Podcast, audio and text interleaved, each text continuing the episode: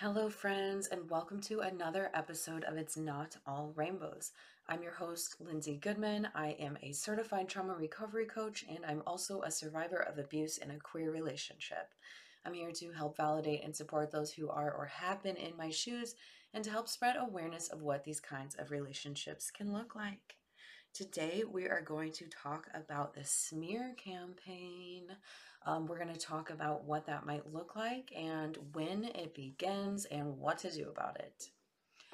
Before we begin, I'm going to do my struggles and successes. Um, a struggle is that I'm sick right now, and I'm really bummed because I'm feeling re energized after a trip to Mexico, which I mentioned in the last episode. Um, I was feeling really run down. I wasn't able to share uh, great content or anything like that. I came back super energized, but I also came back sick. So I'm kind of like, if I have the energy to work, but I'm going to be coughing the entire episode. And um, so I apologize. Please bear with me. um, a success is that I just recorded a podcast with the lovely Ashley from the Narc and Me, and it was a really awesome episode. I'm super honored to have been invited to talk with her on her podcast and just really excited about the people who are out here educating alongside me, educating, validating, you know, spreading awareness, talking about the important things, coaching survivors through, you know, leaving their abusers, um, how to recover, all of that stuff. I think it's really important. And a lot of times, even though we're talking about really yucky things, I feel very energized after these conversations with fellow survivors. Um, in fact, I, I got to meet her in Austin, Texas about a month ago.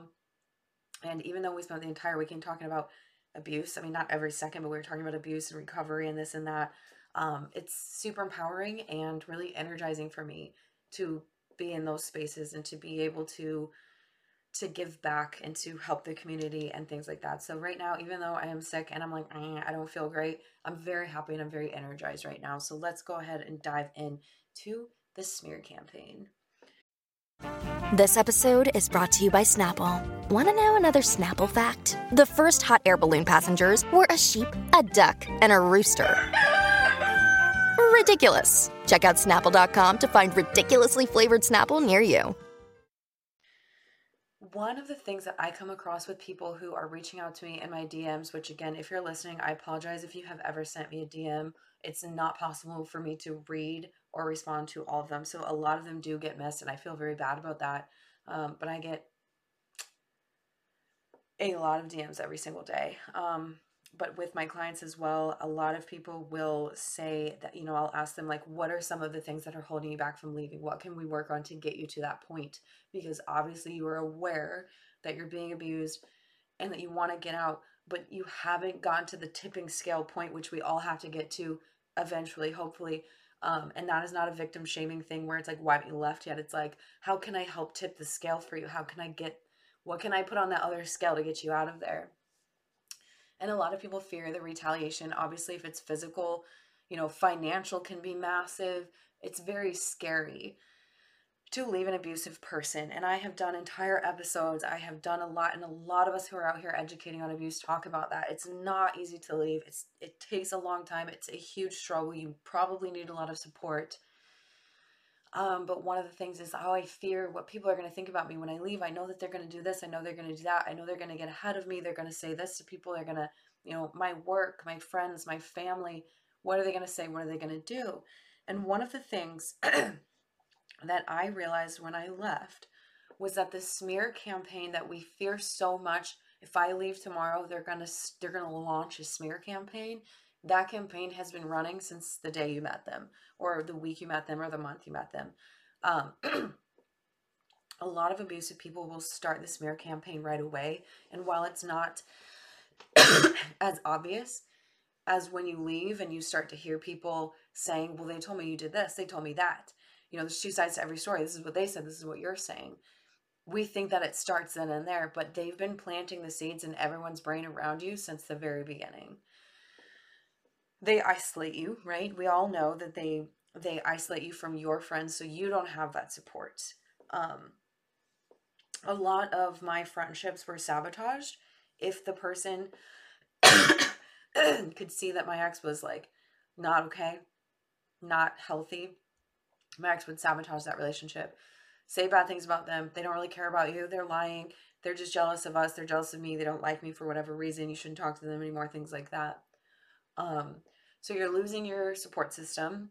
The other people around you who you think are supportive, if they know both of you, probably actually are viewing it a different way. So, for example, we both attended the same gym for a very long time and we had quote unquote mutual friends, people who we would both talk to at the gym. I even had people that I personally would hang out with that my abuser wouldn't hang out with. And, you know, I was thinking that I was safe with them, that I, you know, I could confide in them what was going on. Um, but the reality is that as soon as I started talking about it, that person sided with my abuser. Those people sided with my abuser because the abuser is giving little piece bits and pieces all throughout. Well, Lindsay did this today, or Lindsay did that, or Lindsay took the kid, or Lindsay took the dog, or Lindsay this, Lindsay that. She's so mean, she's so cruel. She yelled at me, she called me a name, whatever, but they're never telling anyone what they're doing to you. They're never saying, like, she lashed out at me, she threw a pillow at me, she screamed at me, she said she hated me, she was gonna leave because I was taunting her, because I pushed her, because I've been controlling her and ruining her life for two and a half years and she's mad. They don't tell the whole story, right? But they're planting, they show up at work. Oh, you're looking run down. What's going on? Well, another fight with Lindsay, another this, another that. They are planting those seeds all throughout, I promise you. Um, they may be specifically doing things to cause you to become triggered while they are out with friends or while you are all out with friends, um, I can recall many, many events where I fell into the trap and quote unquote made myself look crazy. I looked crazy because my reaction um, to their behavior. and I believe I did a whole episode about it's like when an abuser goes out for drinks, like one of the things that they would do is they would know that you know, if they went out alone that I wanted to know about when they would come home because my father passed away when I was 13 at 9:42 p.m. So for me, if I don't know when you're coming home or I haven't heard from you, and it's 3 a.m. and I don't know if you're coming home. I don't know if you're gonna get in the car and drive home. I don't know if you're safe. I don't know if someone abducted you. I don't know where you are. I start to worry. I can't sleep. I just want to know that you're safe. Um, hopefully, if I'm in a relationship, I trust my partner not to cheat on me. Obviously, that doesn't happen a lot when we're with abusive people because we're taught to be very insecure um, from the get go. But I would I would react, you know. They would say, "I'll be home by 11 p.m." Three o'clock rolls around, they're not home. I haven't slept yet. I'm pacing. I'm wondering if they're still alive, and I start calling a lot or texting a lot, and I'm looking crazy. And they're sitting there going, "She's calling again," and they're ignoring the calls, they're ignoring the texts, and they're doing that on purpose to further trigger you. And then also they're telling their friends while they're at the bar calmly talking, "This is what I put up with." She's super insecure. She's jealous. She's crazy. She doesn't like when I'm out with other people. They're setting you up to look crazy. Um, and this happens a lot. And then another example is dog whistling, um, where you might be out with a group of people and they'll say something with you to get a reaction. They'll call out one of your insecurities, but quietly or in like a joking way that other people are like, ah, whereas you're like, oh my gosh, you know, they've been pointing out this flaw to me for months and months and months, and now they've just said it publicly in front of everybody. I feel undesired. I feel unloved. I feel horrible. And now I look like the angry one. I look like the unstable one. I look, and they're just calm. They're just sitting there like, why are you reacting? Another thing that we talked, I talked about with Ashley was you know, during the holidays where they might start a fight right before you go visit their family or your family. They might start a fight right before you go out to dinner with friends or something like that so that you show up. There's tension, um, but they're looking calm and you're upset because you have actual emotions. You are actually being abused. You're sad. You're tired. You're confused. You're frustrated. All of those things. Whereas they're like, yup, I pushed their buttons. We had the argument. We walked in. There's tension. They look crazy. I look good. I'm grabbing a beer. I'm chilling with this person. We're talking about football or we're talking about whatever it is. And so that is part of it. Making you look bad in front of other people, either in person, in real time, or, you know, while they are out ignoring you, pushing your buttons, even when they are not around you, so that they can tell their friends, yep, she's doing it again. Yep. My sister's birthday is tomorrow. Thank you, computer. um, you know, she's reacting, she's doing this, she's doing that, she's crazy. This is what I put up with. I can remember just this like super elaborate story of, you know, a night that they were out. It's like 4 a.m. I still haven't heard from them. And then the next day they came home and they're supposed to come home in the morning and go to like an event with me, but I did not hear from them until like 4 p.m. So I took my son, we went to the event, we did the thing, came back home, they were there, and I was like, what, you know, what happened?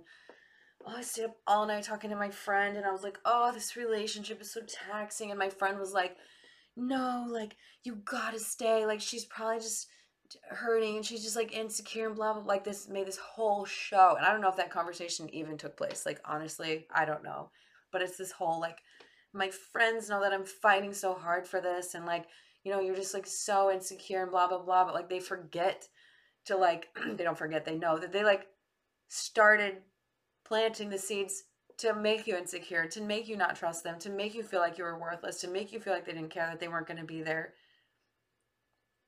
all of that stuff since the beginning. If they don't do that and you leave, the smear campaign is less believable. If if we're all hanging out and we're friends and I've told you nothing but good things about my relationship and then all of a sudden the next day I say actually they were abusive.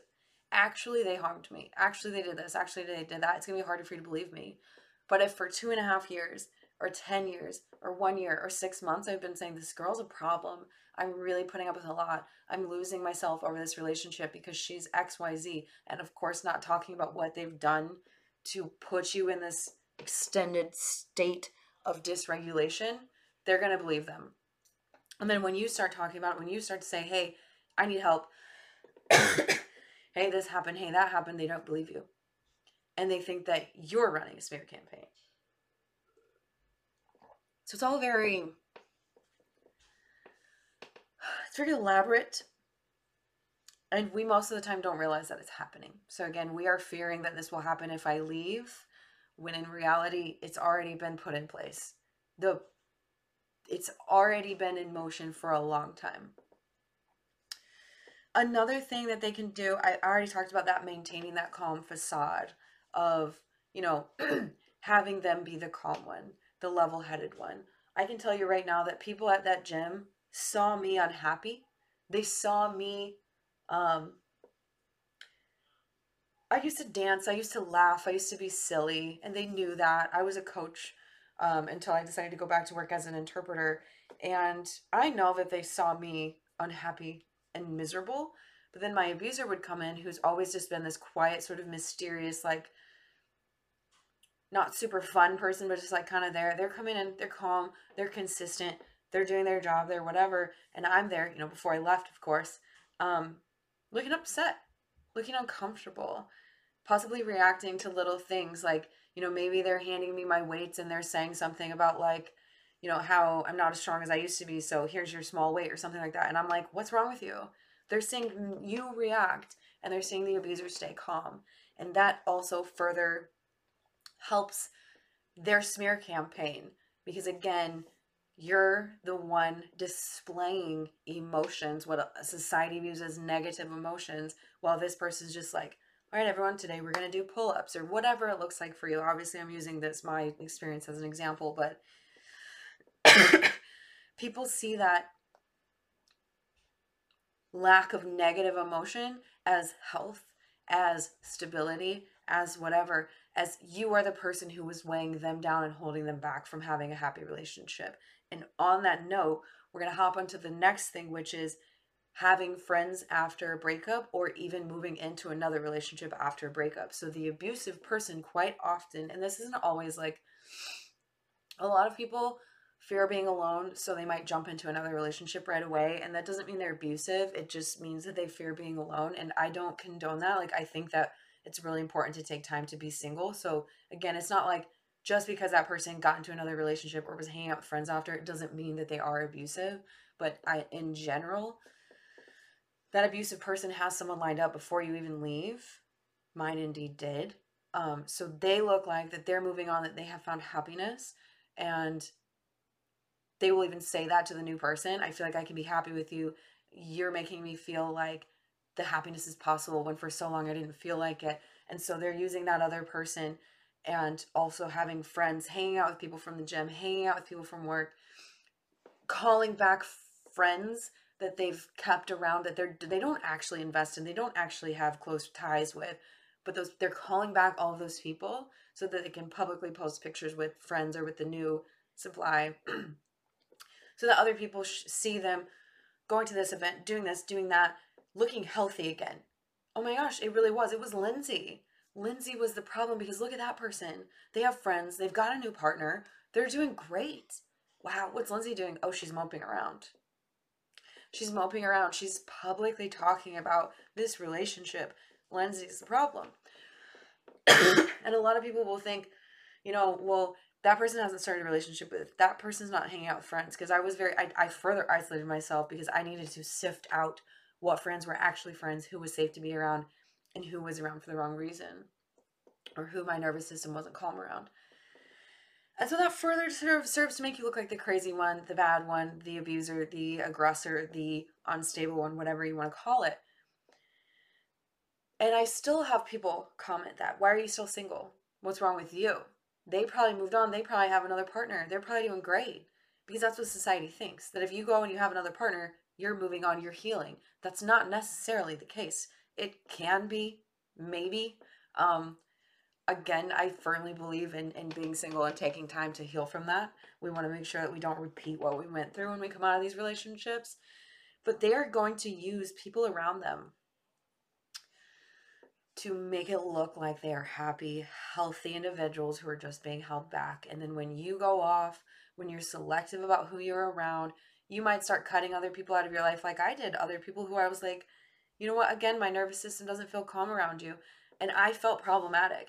If I end this friendship, if I set massive boundaries between my sister and I, I look like a problem. I look like I can't have relationships, like I'm unstable, like I'm always triggered all the time. But in reality, a lot of times, we are around people who you know we're perpetuating that pattern that we learned in childhood and maybe we have friends siblings partners who are helping us repeat that pattern and if i'm around someone that i feel like that with like i feel like my childhood trauma is being repeated i'm gonna cut you out and i'm okay with that i'm okay with being the bad guy the crazy one the dramatic one the one who can't maintain friendships quote unquote i'm okay with that and when I have my small circle of safe, healthy people, even if they're not in, you know, a close physical location, some of my best friends are in Spain, Mexico, New York, across the country. Um, and I'm okay with that. And I'm okay with other people thinking that I'm crazy and I'm bad because I'm not living with another person three days after my partner left me or after I left my partner. I'm okay with that.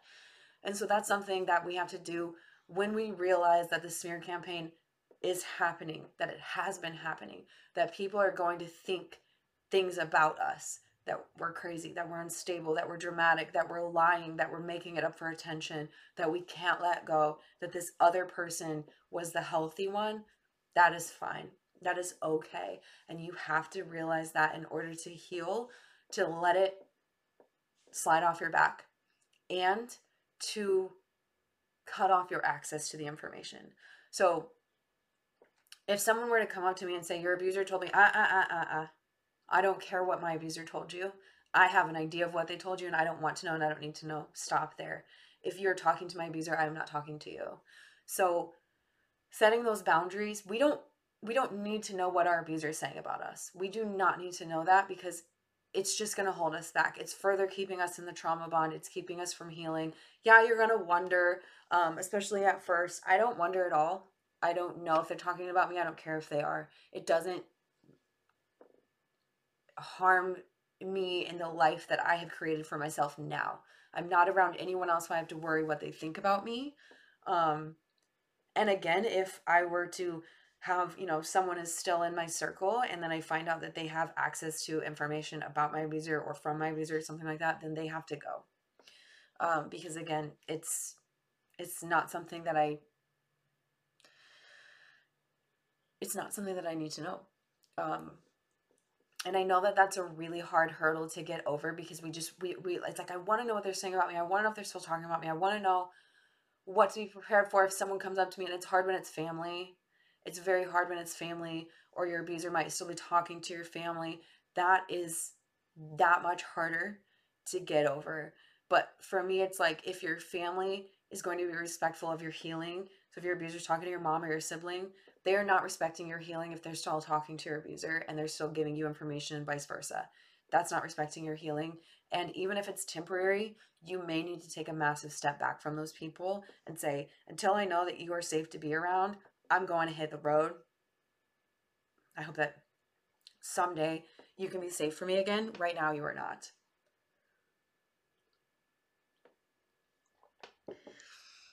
So that's that's a huge thing. Understanding what the smear campaign is, what it looks like, understanding that it's been happening the entire time. It's not something that you can avoid necessarily. There's a chance that you leave and your abuser doesn't further, you know, or up the smear. I used to say launch the smear campaign, but like up the smear campaign, you know, 100 notches or whatever. It's been happening. It's probably going to happen. Um, to learn to be okay with it, to learn to not care what is being said about you, and to to stand firm in your truth, and that what they're saying does not change what happened, what they did, what you experienced. Um, to know that it, what they're saying about you and what others think about you does not define who you are as a person. You get to define who you are as a person, how you feel, how you interact with people, how you heal, what you do and do not do from this point on. They don't get to define that for you. And um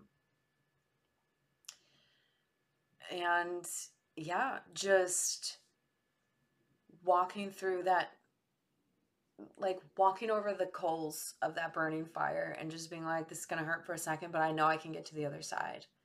Um it's just another way to control you. It's another way to abuse you. It's a way to control what other people think about you. And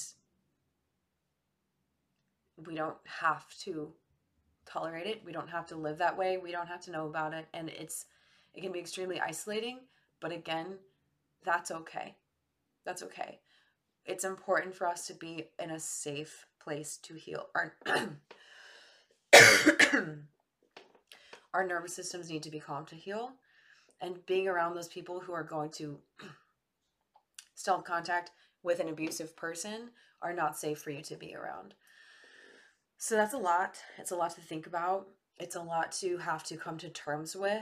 Um, and I don't expect you to overnight be like, oh, well, Lindsay said that it's okay that they're doing a smear campaign and I shouldn't care. So tomorrow I'm going to wake up and I'm going to be fine. No, absolutely not.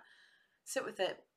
Change how you view the smear campaign tell you know tell yourself that it doesn't define you it doesn't change anything your story your truth is your truth it is no matter what they say and start to start to work on accepting it and moving on from it. It's part of you know it's just a part of of of moving on from the whole entire thing. There's so many moving pieces in place and so many things that we have to like tiny little things and big things that we have to heal from and it's just another one of those things. Um, I can remember a moment like for the first like month or two, I really did like I wanted to know what they were saying about me because I wanted I, I was like I needed to feel safe. Like I need to understand like when I come back to Washington, what am I getting into? What are people gonna think? I'm going back to this town, like what's going on? And then I got to a point where I, you know, I had come back and someone someone was like, Your abuser told this person who told me that you did this. And I said, Yeah, I knew they would say that. And I didn't defend myself and I didn't say anything else. Don't defend yourself either. Do not defend yourself. I almost forgot to say that. Don't defend yourself because your abuser wants you to defend yourself. Your abuser wants you to look crazy, to counter argue, to possibly reach out and be like, How could you tell people this? Blah, blah, blah. Don't reach out. Do not defend yourself. That moment, I was sitting in my car outside the outside the house. I had just gotten home from work and I said, Yeah, I knew they would say that. I, you know, that's what they tell people. And the person on the other end said, Well, I mean, I knew that, you know, I trust you and I know that they're lying because I've been around this person and I know what they're like. Um, but that moment when I was like, That has no power over me. Um, and again, it didn't happen overnight, but it was just being like, Doesn't matter what they say. It does not matter what they say. It has no power over me. And you can get to that point, I promise you. All right, I'm going to go ahead and wrap this up. Um, thank you so much for hanging out with me for these 25 minutes. If you like this uh, podcast, please rate, review, subscribe, all the things, um, YouTube as well. Um, I really want to get this into the ears of the people who need it the most, and all of your interactions really do make that happen. Um, if you want to hang out with me more, you want more from me, um, especially if you want to see more from me than just abuse. If you follow me on Instagram, I talk about a lot of things there. I travel, I'm a single mom, um, I'm a sign language interpreter, I am healing. Um, I have ADHD, I talk about PTSD. Um, I talk about all the things the dogs, the kid, all the stuff. So if you want to see who I am as a person and not just talking about abuse, Instagram is the place to go. But either way, across the board, I'm the Lindsay Goodman. Um, on Twitter, I am the Lens Goodman. So please go and check me out in those places. Send me a message. Again, I can't read and or respond to every single message, but it does mean a lot to me to know that you're there. Um, and I really appreciate all your support and the platform that you have all given me over the last year. So again, that is all for today. I will be back next week with more. Please take care of yourselves, drink water, um, and uh, I'll be back next week.